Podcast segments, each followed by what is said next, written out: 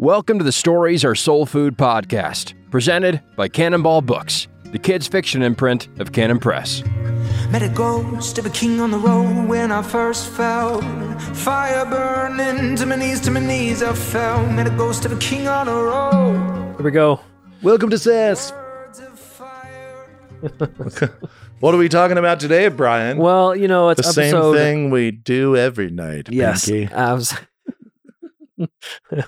That's an Yeah. Animaniacs reference for all of you uh, illiterates out there. Pinky and the Brain. yeah. Fantastic. I've never stuff. even watched it, but I know it. That's sad. Yeah, get I on that. Your kids would love Pinky and the Brain. I consider that. That's really all we need out of this episode is one recommendation people can take to the bank. The original Pinky in the Brain.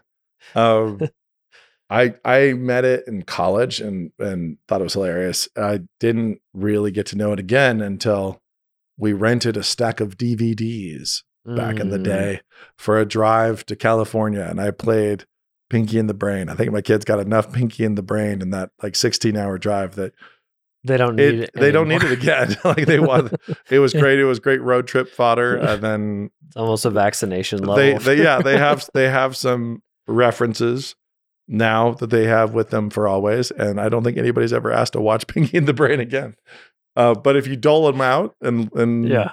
Smaller bits. amounts.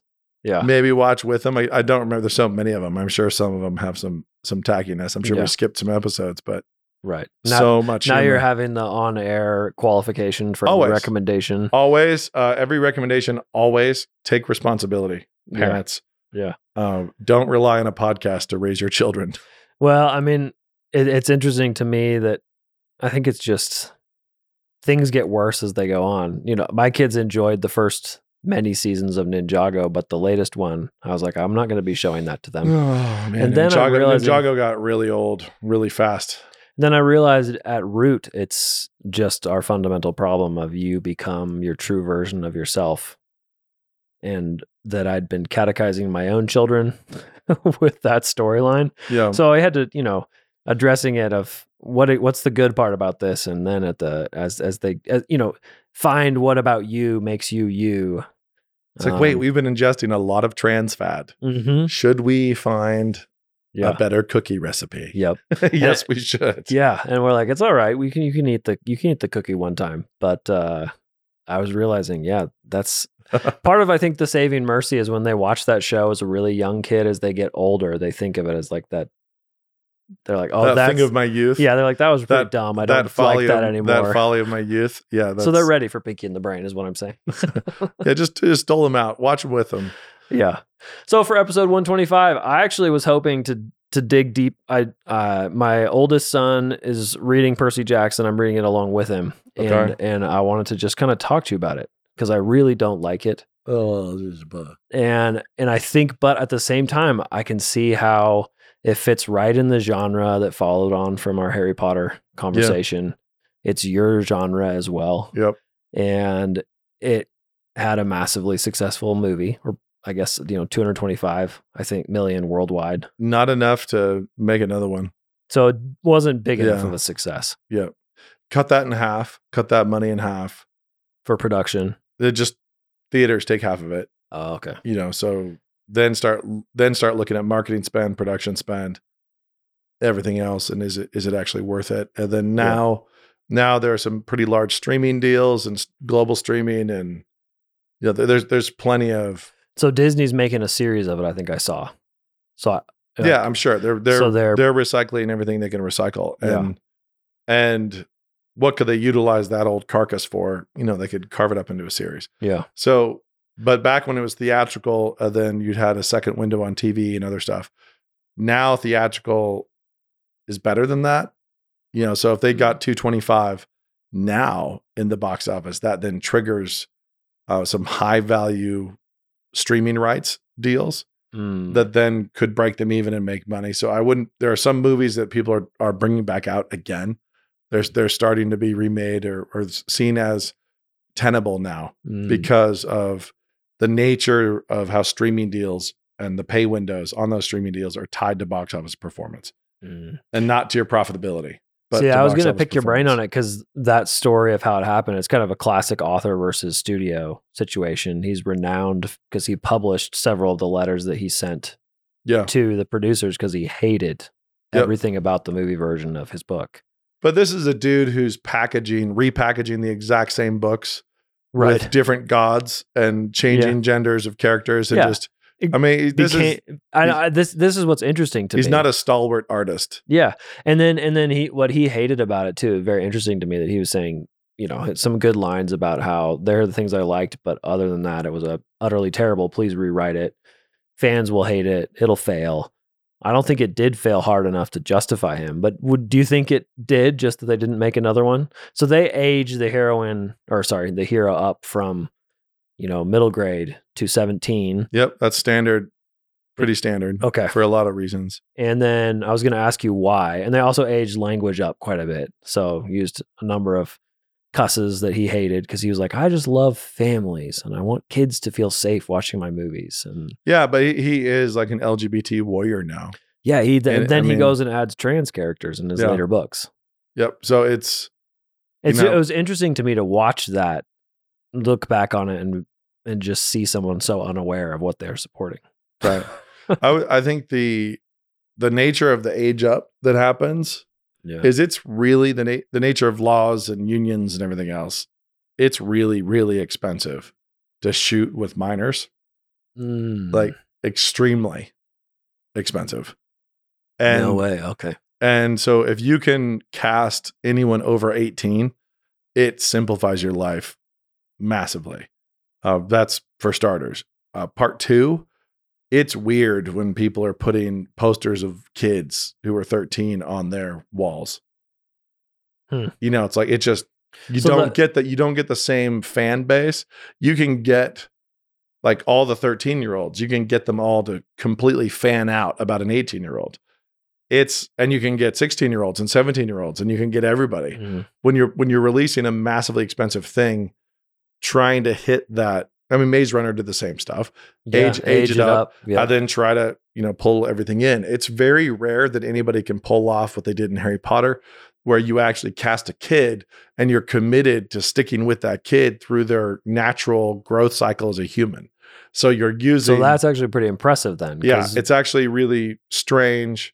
Um, and, the, fact that they- costumery would have helped a lot, I think, for Yeah, Harry Potter. So but they also got started with Chris Columbus, and Chris Columbus is always like worked with kids and not had a problem with that. He's he's been right in that genre. So gotcha. when he was casting Harry Potter one, Yeah, he was committed. He was thinking about where they're going to grow, what are they going to look like when they're when they're 17, because the rhythms of sequels and so on are, are is incredibly difficult.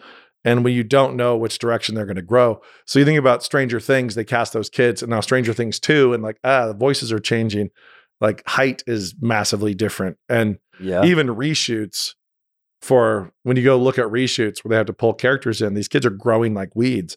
And you know they don't just stand still. It's actually really logistically difficult. And then you have to hire tutors and they can only work so many hours and you know they're on like the rhythm of the set everything's different.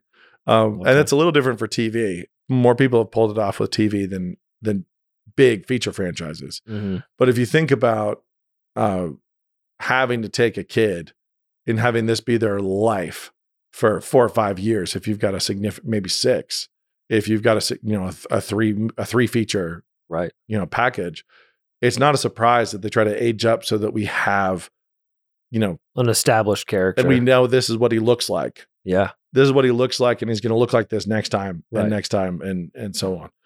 But Right. anyway, with with Percy Jackson, I thought they had to age it up. I didn't think they had to add the you know the cusses and everything. Um, my but that you they basically would have been looking at this like it's too much of a risk to do the Harry Potter treatment on the younger, and we can still make a movie with him functionally the same age if it's successful. yeah. So, but so think about the Harry Potter books. You know, Harry is eight in the first book, yeah, is that isn't right? he? Isn't he just like or does he just turn? he's super young? No, this is yeah, yeah, very young. Yeah, very, very, very young. And so when you're when you're trying, you can't, you just 10, can't. 10th 10. birthday, ten. Yeah, 10th birthday. Yeah. But yeah, it's eight. it's I'm trying to think of like when they usually ship off to boarding school over there when they're hoity toity, but right. young, young. So he's 10 years old at the beginning. and then we're going to get him all the way to adulthood. So, I mean, it would have been really difficult to say, hey, we're going to have Harry Potter book one. He's going to be 16, but he's going to be an 18 year old playing 16. That's uh, not going to work. They were they were committed to one particular system, Gotcha. um, but it defined their lives. It absolutely did, defined yeah. these these actors' lives. It's what they did growing up. Hey, do you remember when we were growing up and we were playing Harry Potter year round? like that's yeah. that. I mean, it Right. absolutely defined their existences. Yeah. Um, and that's just the nature of that kind of production for a franchise that starts that young. So I, I get it. I I would try to do that with Ashtown. You know, if we were doing an Ashtown movie, I would try to have 18 year olds.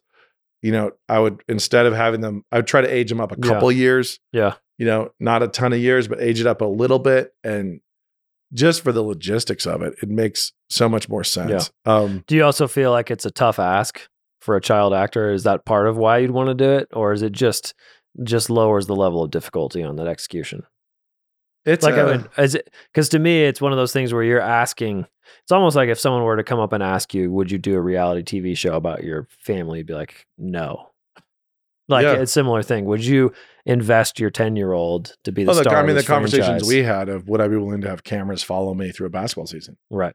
it's like the kids i i actually back for years and years um let me throw some shade on the current rhetoric teacher at nsa um uh he didn't institute this but for years i absolutely forbade word of the day forbade um i absolutely forbade any filming at all in rhetoric declamations Oh yeah, like just and I, zero. continued that rule Yeah, because when you were when you took it Yeah. over, because you want it to you want the screw ups to be over when the door closes and you're and you're leaving.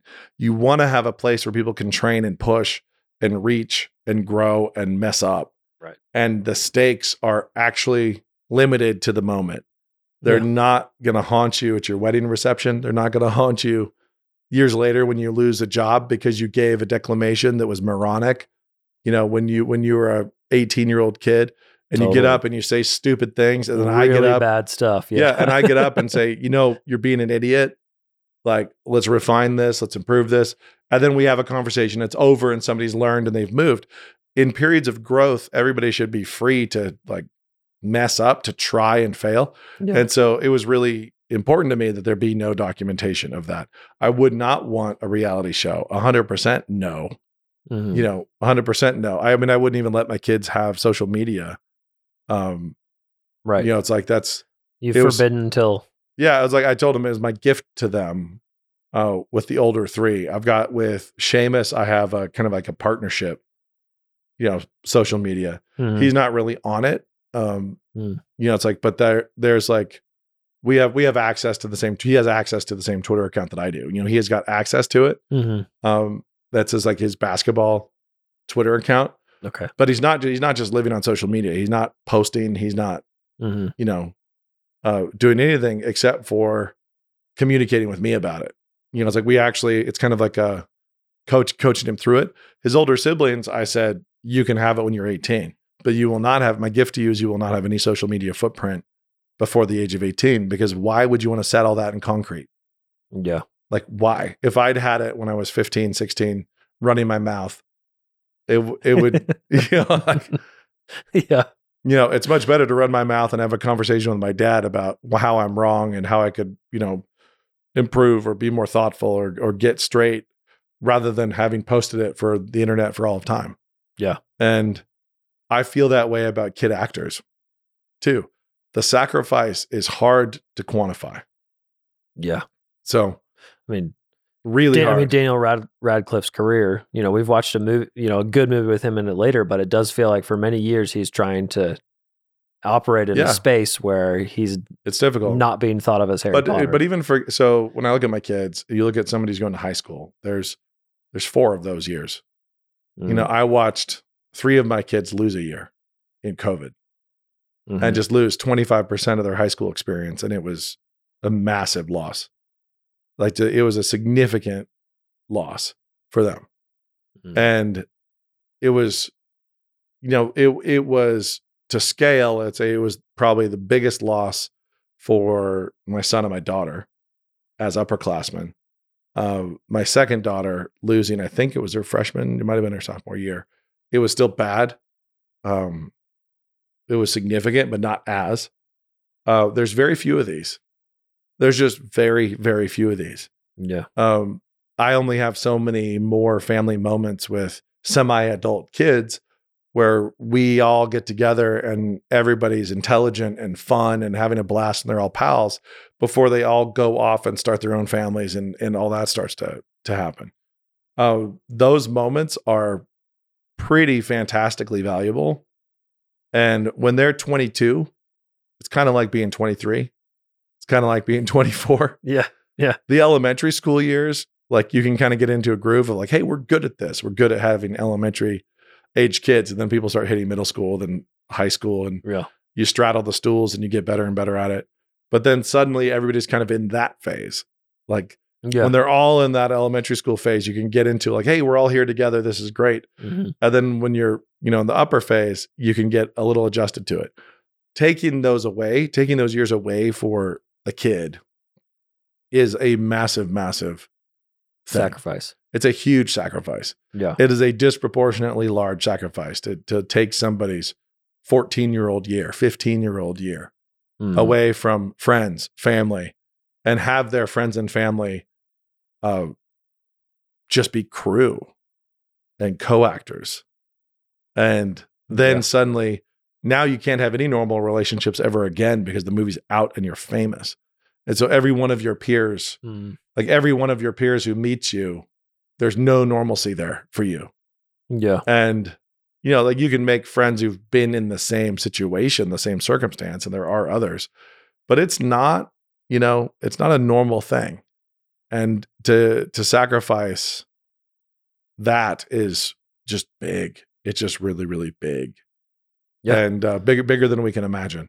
And it's, it's not to say that it's never worth it. It's just a huge cost. So when you're asking a 19 year old to do something or an 18 year old to, to do something, it's not as big as when you're asking a 13 or 14 year old to lose a year of their life Yeah. for a story.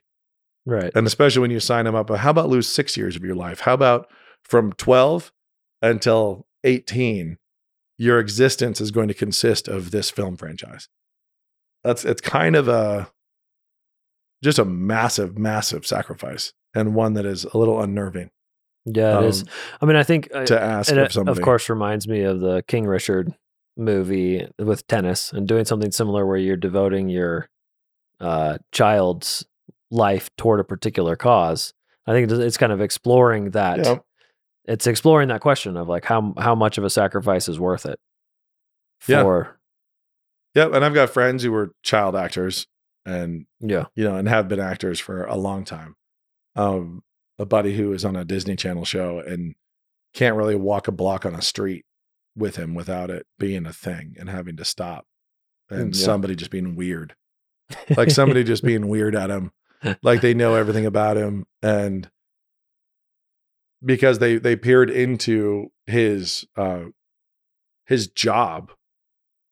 Like they peered into his childhood job. Like, you know, you maybe you mowed lawns, right like, but if everybody's with you like through all of it they know or think they know everything about you yeah um, so it's it's pretty it's pretty strange and the worst part is if they're right if they do actually know everything about you if everything about you is available to be known by strangers that's not that's scary as that's well. not great it, it's interesting to me. This is, I think, one of the themes of our podcast is that we don't often think about our years as things that we're spending, and I right and I think that that is a theme we come back to regularly on this podcast, and and uh, even our children as parents, we don't usually think, all right, I've got a you know, with me, I have a fifth grade year to spend for my son. You know, I have to help him spend Yeah. his fifth grade year for the first time. Yep. And for the first and last time yeah, that's he's got one. Hopefully. hopefully one. Sure, he could get two, but but uh, that's interesting.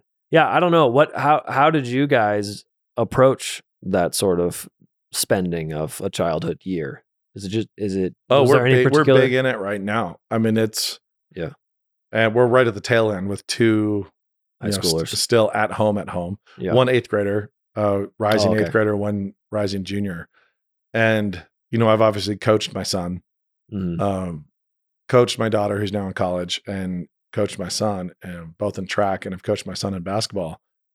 And as I look at opportunities and I assess opportunities and what I'm going to take and what I'm going to do, part of the cost I'm counting is track season in basketball. Mhm. And it would take a lot, like a lot, for me to miss that. Okay. And it's because there's there's just a couple. Like for my son now, there's two more. He's he's got two more, Mhm. and that's it. And and I can invest with him and be there and build and and, and help try to build him into the guy he's going to be for the rest of his life. And there's a clock of how much time I have to invest uh, in this relationship with him, uh, in this pursuit, in this physical discipline, physical, spiritual, emotional discipline, and all this leadership training that he's in. Like I've got two years left. If I took one of those off, like to take one of those years off and Still I, lose 50% of Yeah. the time. yeah, 50% of what I have left with him Yeah. before he's in college and I'm supporting him in a different way. So Yeah. it's it's not like, oh, it's a death, but it is a it's a permanent loss of a moment. And recognizing the re- You're going to make my wife so sad with this. Yeah. with this, But these hey, comments. no, this is this is how you value stuff. Yeah. You know, it's like this is how you put actual value on it. And it's also uh, really important that you look at the don't don't look at the ones that are gone. Just in Yeah. in the moment that you're, I mean, savor them. But in the moment you're in, like I'm sitting here right now, and I it'd be really easy for my wife and for myself to get wistful about, oh man, when he was in third grade Mhm. right? The wisdom comes when you can see the present from the future. I've said that before here. Try to see the present moment from the future. Oh yeah, no, you yeah about buying and investing and where do you want to be? Where does Yeah. your family want to be? Try to see the present from the future. And then as, as far as that goes, if I'm sitting here looking back at my son, my son's going into 11th grade and I'm looking back at his third grade year. Okay, great. What am I doing? I'm looking at a, pre- a present moment. That was the present. I'm looking at it from the future. Mhm. So here I am in the future now, looking back at that moment. And I can learn from that, how I look back on that moment. I can learn from that to project how I'm going to look back on the present moment. So it'd be really easy for a mom, for a dad to look back on the little kid years and be like, oh, they were so fun. They were so adorable. This was hilarious. Realize you're going to feel the exact same about this moment yeah. this moment also is on the conveyor belt. It's also going by. And you will also be in the future looking back at this moment. And I'll be looking back at my 16 year old son when he's 30, when he's Right. 25, and be like, oh man, th- that was such a great time, but it was just, it was just over like that. It was over so fast. Yeah. And and he's great. I love, you know, love being with him now. I will say I'm sure when he's 25. But I'll look back on the this present moment as this incredibly valuable thing that went by too quickly. hmm Yeah. And so to really invest in it and to be aware that there was only four of them, I only have two left, um, yeah. is, you know, it's kind of important. It's kind Yeah. of important there. So if somebody said, Hey, we need you on the other side of the world, you know, for nine months, um, it would, there would need to be so much money involved that I'm, I'm talking like private jet money so that I could be home a lot. And so they could be there with me Yeah. you know it's like it would it would Yeah. need to be extremely game changing stupid money to even think about it uh, because i'm in a phase of my life when i can't and i think i think parents do this too much like way too much when parents overthink about their lives as primary characters and think too little of their lives as secondary characters Mm. and so the va- my value as a secondary character in the in the lives of teenagers massively outweighs my own quest and journey as a primary character. So if I'm thinking about my arc and what I'm trying to do, there's a baton I'm handing, there's a generation I'm raising, raising the next generation. That right there is a is a huge huge deal. So you're almost saying that with the opportunity that we have right now is, you know, we're established as adults in some Yeah. sense. And I think you're right. The temptation is to be constantly thinking about your own career and your own moves Yeah. as opposed to these other people who are in a far more formative time. Yep. And I would say when you have little kids, you build, build, build, build, build, build, build, you know, like as fast as you can. Yeah. Uh, you're going to have a second life when they're not little. Yeah. and there's plenty of people in the Yeah. world do the flip. So tons of my friends in the industry, uh, New York and LA, both publishing and film, they do that first life without kids and marriage. They delay marriage and and having kids forever, Mhm. and they build, build, build, build, build. They do their thing. They become they become who they are, and they they build whatever they're going to have achieved. And some of them have done this well, and some of them haven't Mhm. um, they build what they're going to achieve, and then they get married, start having kids, and then they just kind of operate at their their identity, who they are, and what they've they've accomplished at that Mm. at that point. And they try to juggle, you know, Yeah. whatever. But the other the flip is, I got married when I was 22. You know, I'm I'm 45, and I've got three kids in college, and one going into his junior year. There's this there's this thing that's going to happen as they become who they are like and they just are that person and we have a relationship and we have a rapport and they're building and they're taking the baton from me to go be the the young strong agents of building Yeah. that I can go write novels and do things and you know I'll, I'll hopefully be around for years on my porch creating content when the Yeah. when the business of handcrafting humans is no longer the front burner. Like they have been crafted they are who they are and i have a different role in their lives um, and a different relationship. So for my older three you know that's close to done. Yeah it's it's close Yeah. to done. Now i it's not done yet right. you know but it's it's getting there and i don't want to act like there's going to be this cutoff moment but Yeah, there's yeah. well they're just they're just going to be on the journey of sanctification and being growing as adults but they are adults um, and they're equipped with whatever i've equipped them with so Right. they have whatever equipment I've I've given them, whatever I've been able to bestow on them, they have, and they're going to be utilizing that in their lives. There's this young phase. The value is is just very, very, very different. Yeah. and this has looked uh, in my life. This has looked crazy sometimes to people, like really, really crazy. You mean the focus upon parenting rather than career building, or or yeah, uh, and the focus, yes, and the, the, focus, refusal to make the sacrifice unless it's worth it, that kind of the thing. refusal to make the sacrifice, um, the focus on uh, the construction of childhoods, Mm, like the Yeah. creation of childhoods, like that kind of focus. Um, taking my kids, uh, my nieces and nephews were my oldest son's absolute best friends. mhm. Like just they were besties, little pals. When they this is all in Death by Living, eh, or not in that way, but the you know the big adventure is when they went and lived in England.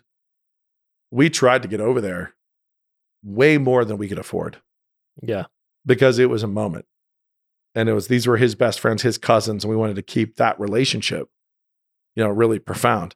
And then when I had a uh, I had a book deal, we looked at, you know, we kind of looked at the total amount. And we're like, hey, let's spend this much on doing something crazy with the Merkles in England. We're gonna let's go over there, and we're gonna ask. I asked my sister where they wanted to go. They wanted to see Rome before they came back. And like, okay, so like we're gonna fly over, like pick us up in the 17 passenger van, and we're gonna road trip Europe with nine little kids. yeah, Um, Yeah. part of that that is performance art. Like it's the whole the whole commitment to it was like situational performance art. The same way that I was uh, able to come up with the concept behind Collision with Christopher Hitchens and and my dad. Uh, and I didn't come not all. Of, I don't want to say that I came up with all of it, but I would say the way I contributed to it. Uh, you know, a lot of other minds were involved, but especially with the with the end uh, in the doc of like, hey, let's get a bar in Georgetown. We have we have these formal debates. Let's just create a situation in which this chemistry is going to interact and we're going to document it. We kind of did that with, you know, with this whole adventure. Like, let's do this for our kids and our nieces and nephews, and uh, our own kids are going to remember this forever. How do we Yeah. create these things that will be remembered forever instead of just uh, vanilla milkshakes? yeah. You know, Yeah, it's really interesting how memory works that way with Yeah. with how many moments you try to grab onto and hold on to and they go. But Yep. you can actually actually do the things in your kids' lives Yep. where they think back on, oh yeah, I remember that family vacation with all my cousins. There's one. There's one spot on the drive from Moscow to Coeur d'Alene where I vividly remember my dad suddenly just pulling over, and we all got out, and he gave us oranges. And we were just on the north edge of, um, well, probably more the middle of the Coeur d'Alene res. Just I could I could go find the spot right now. I could go drive to the spot Yeah. where we all stood on the side of the road and and peeled oranges. Yeah. And those those kinds of moments, having an instinct as a parent to to create uh, stuff like that. Right. We're at the time of year in the Palouse, you know, when you have to go climb the cut stubble wheat field at least Yeah. once with the little kids because Yep. it's it's just there and it does feel like something that if you don't do it's like you they need to feel it. They need yeah, to. you need to understand like this is your place and have that feeling of like oh yeah of course I've climbed Yeah, I've, I've done that stuff. yeah So all all this to say, when you value your moments and you try to see them, if the way you look at the past now, the way you look at the past with your kids, uh, in whether you have regrets or you've got things to repent of, or you're just like "Hmm, we didn't avail ourselves and enough of those moments, or it's actually uh, more of a I just missed them. They were wonderful. Those Yeah. were wonderful moments, but they're Yeah. I missed them and I I didn't savor them as much as I wish I had in the moment yeah um, that kind of a thing is best used to inform how you view your present. So realize that future you will look at this day today that way. Right. Well, I, I find too, especially as as a maybe I don't know if this is most fathers, but the the desire would be no, I don't want to do that thing because it takes a bunch of work, and I already am so busy. I don't want to do this thing. But you have to see past that. Like that's a a faithless sort of lazy response Yeah. because sure the idea of doing a fishing trip with a bunch of kids who will only tangle the lines Yep. And that's it. that is all that will happen. No fish will be caught.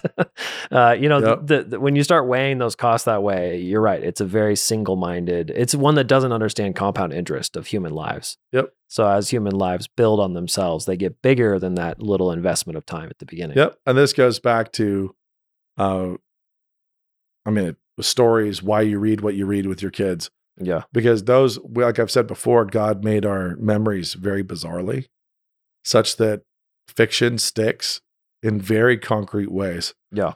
in uh in ways that reality doesn't and so it's it is funny like when i when i've said give him ice cream and read him a story it that will mark memory like it, uh, it already has. I'm sure all of our readers have. I have my kids mem like talking about how they enjoy listening to Harry Potter, but wow, Lord of the Rings with ice cream was better. That's what my yeah that's what my older kids are saying. You know, just Yep. that that feeling of like, hey, we we love. it's like hey we're doing we're doing it's milkshake and lord of the rings night Yeah, you know yeah, whatever whatever you're doing like the, that's why jammy rides are great too where it's Right. like whenever you break routine yeah, uh, you know it's like or set a routine i'd say break routine and then set routines that they can anticipate and look forward to right. like both of those things so pulling over off the side of the road and eating oranges getting everybody out of bed after they're all in bed for milkshakes and- a story time Yeah. that's a that goes down big like those Yeah. those things are those things are are pretty incredible That Um, reminds me. I think it works with wives too. I think it's something a lot. You tend to just think you're, you know, you're kind of just, oh yeah, of course, both me and my wife are doing my career, but that's actually not. Your career is helping Yep. the family go. And Yeah. uh, And there's so there's been there's been moments too where um when we found out that Heather's mom was sick, it was still like it was it was really kind of downplayed. It was not a it was not a huge deal. And in that moment, um, I told her, I was like, okay, 100% commitment. Like, we're going to be down there like every chance we get because I, I think this is a much bigger deal. I think this could be really bad. And she died pretty quickly. You know, there wasn't that much time. yeah, Um, and I just, I mean, we straight up maxed the credit cards, and we did that before, uh, before we were told, oh, it's really bad.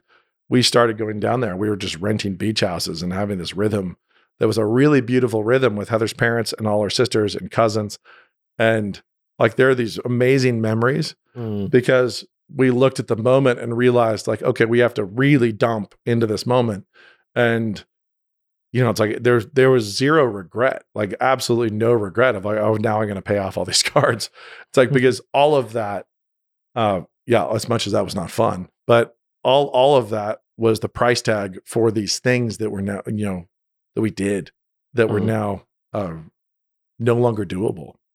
Like not one of those trips I would have erased and said, "Oh man, maybe maybe one fewer uh, sessions for my for my kids with their grandmother, maybe one fewer session." It's like no, we just Hmm.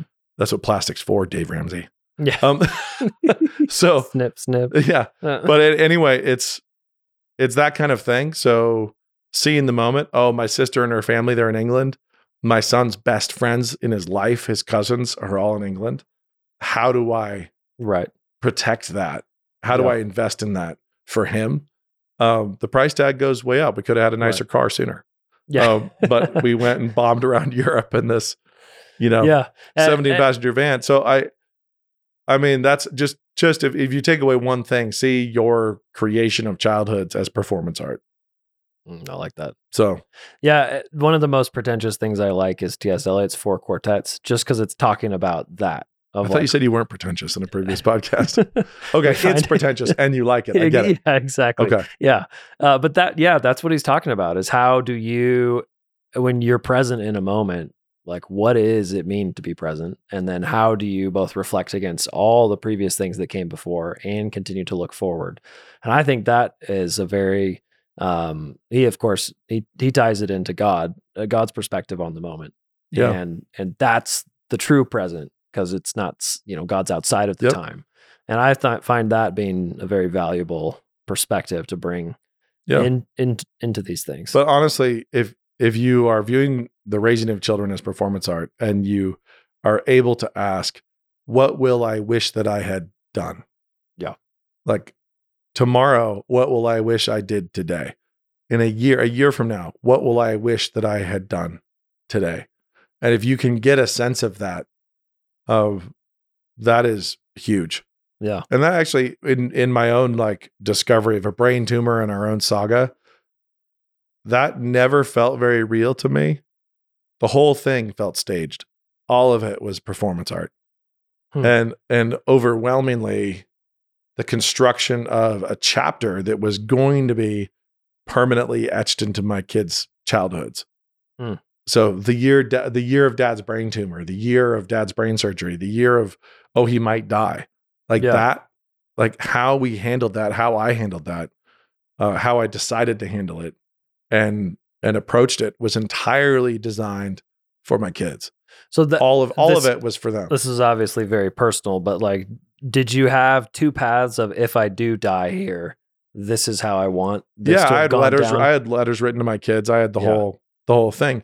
But it's sort of like, okay, so if I if this is it, if this is the end of the line, what do I want the flavor to have been yeah going into that? Yeah. And if this is not the end of the line, this was just a pretty traumatic and stressful thing for my kids. How do I want them to now be equipped for more stress and trauma? Like, how are they going to imprint a reaction? How they handle trial and how they handle hardship? yeah because covid was coming yeah. And little little did we know yeah um, you know, little little did we know at all. And so they have they really have handled their own struggles with with joy. And so knowing that to waver there, um, really really clearly, like if I if I had decided to freak out, if I decided to stress out in that moment, that I am creating terrible performance art for my children. Mm, You know, it's like I need to be a character, and you have to realize that playing a character is not the same thing as lying or hypocrisy. I wasn't brave facing it. You know, it's like I wasn't. that I was, was. a coping mechanism You have to be full method. You, you got to be full. you got to be full method. And so I was full method yeah the whole way.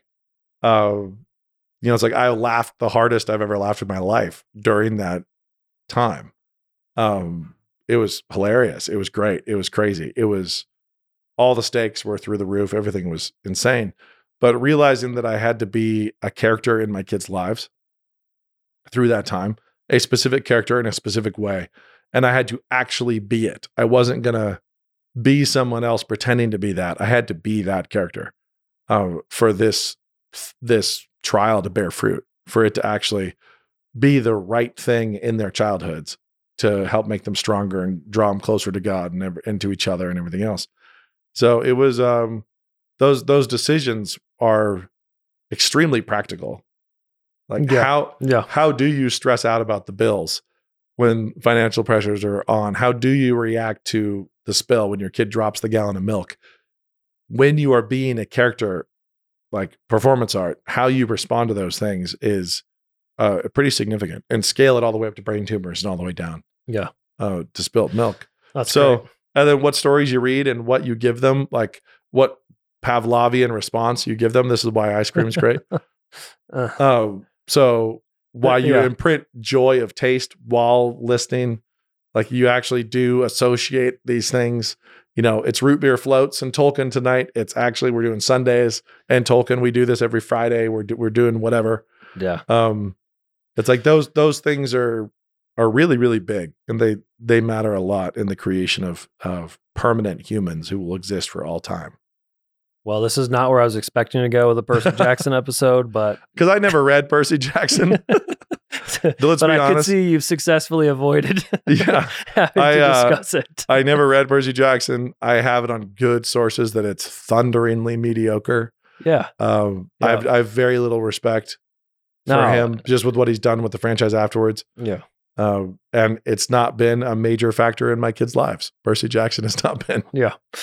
Yep. Well, I think that's all we got. Unfortunately, all we have Yeah, you got a for. bolt. We got a bolt, but uh, that's that's good. We got we got somewhere valuable, even if 225 million was not Yeah. So when you're gonna valuable enough. it if you're gonna read your kids Percy Jackson out loud, just you know do it with things like string cheese, not Yeah. the milkshakes. right. No, Just subliminally, like I think in an undercurrent, es- establish for your kids what they should be thinking. no, like kids, that. it's treat and book night. It's Yeah. string cheese and yeah, no, it's this is that's more of a green a green bean book. I think. Um, yeah. I don't know. Green beans are good for you. Yeah. Oh, yeah. Maybe it's the cheese balls, the ones from the dollar store. Dollar It's cheese balls. dollar store cheese balls. Uh, Yeah, per- perfect. yeah. Uh, Okay, this has out. been this has been SAS. Episode 125 finished. Get us your Sound of Freedom questions. Oh, yeah. That's the lamp pick. Don't forget. Sound of Freedom discussion coming. Get us all your questions. Peace. If you're a SAS listener who often makes it to the end of these videos and the end of our podcast, when I start talking, you'll know that I'm often bringing up Canon Plus. So I'm going to let you, in a couple seconds, watch a video that explains why Canon Plus is the premier Christian streaming service for entertainment, education, and theology. Give it a watch and then please come join us on Canon Plus if you haven't already. Does your streaming content make you a better wife and mother? A better husband and father? Or, when you sit down and pick up the remote, does the content you consume attack you? You fat bastard. Is it at war with everything you say you stand for? Does it make you stronger? Does it make your family stronger? How much darkness streams directly into your home every week?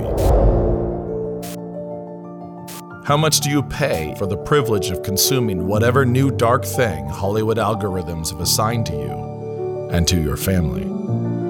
Just my two dads and me.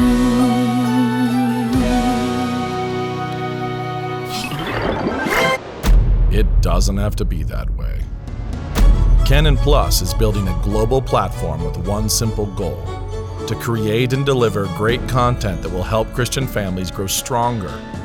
Content to encourage, equip, challenge, and inspire. Yes, these times are bleak, but the darkness cannot win for long. Light is far more powerful.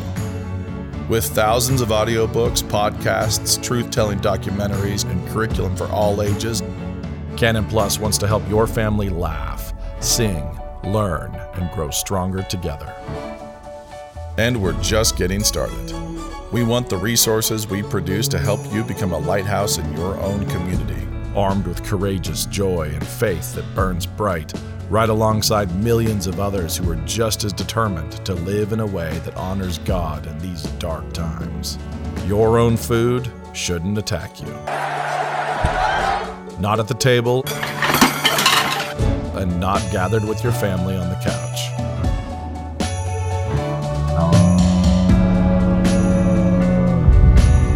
We are building a true alternative, and we can't do it alone. We need committed Christian families to build with us. So consider this your invitation. Pop some corn, grab the blankets, and help us build a streaming platform unlike any other. A platform that will strengthen Christians, mind, body, and soul. We saved you a spot on the couch. Canon Plus. Cancel the darkness. Invite light.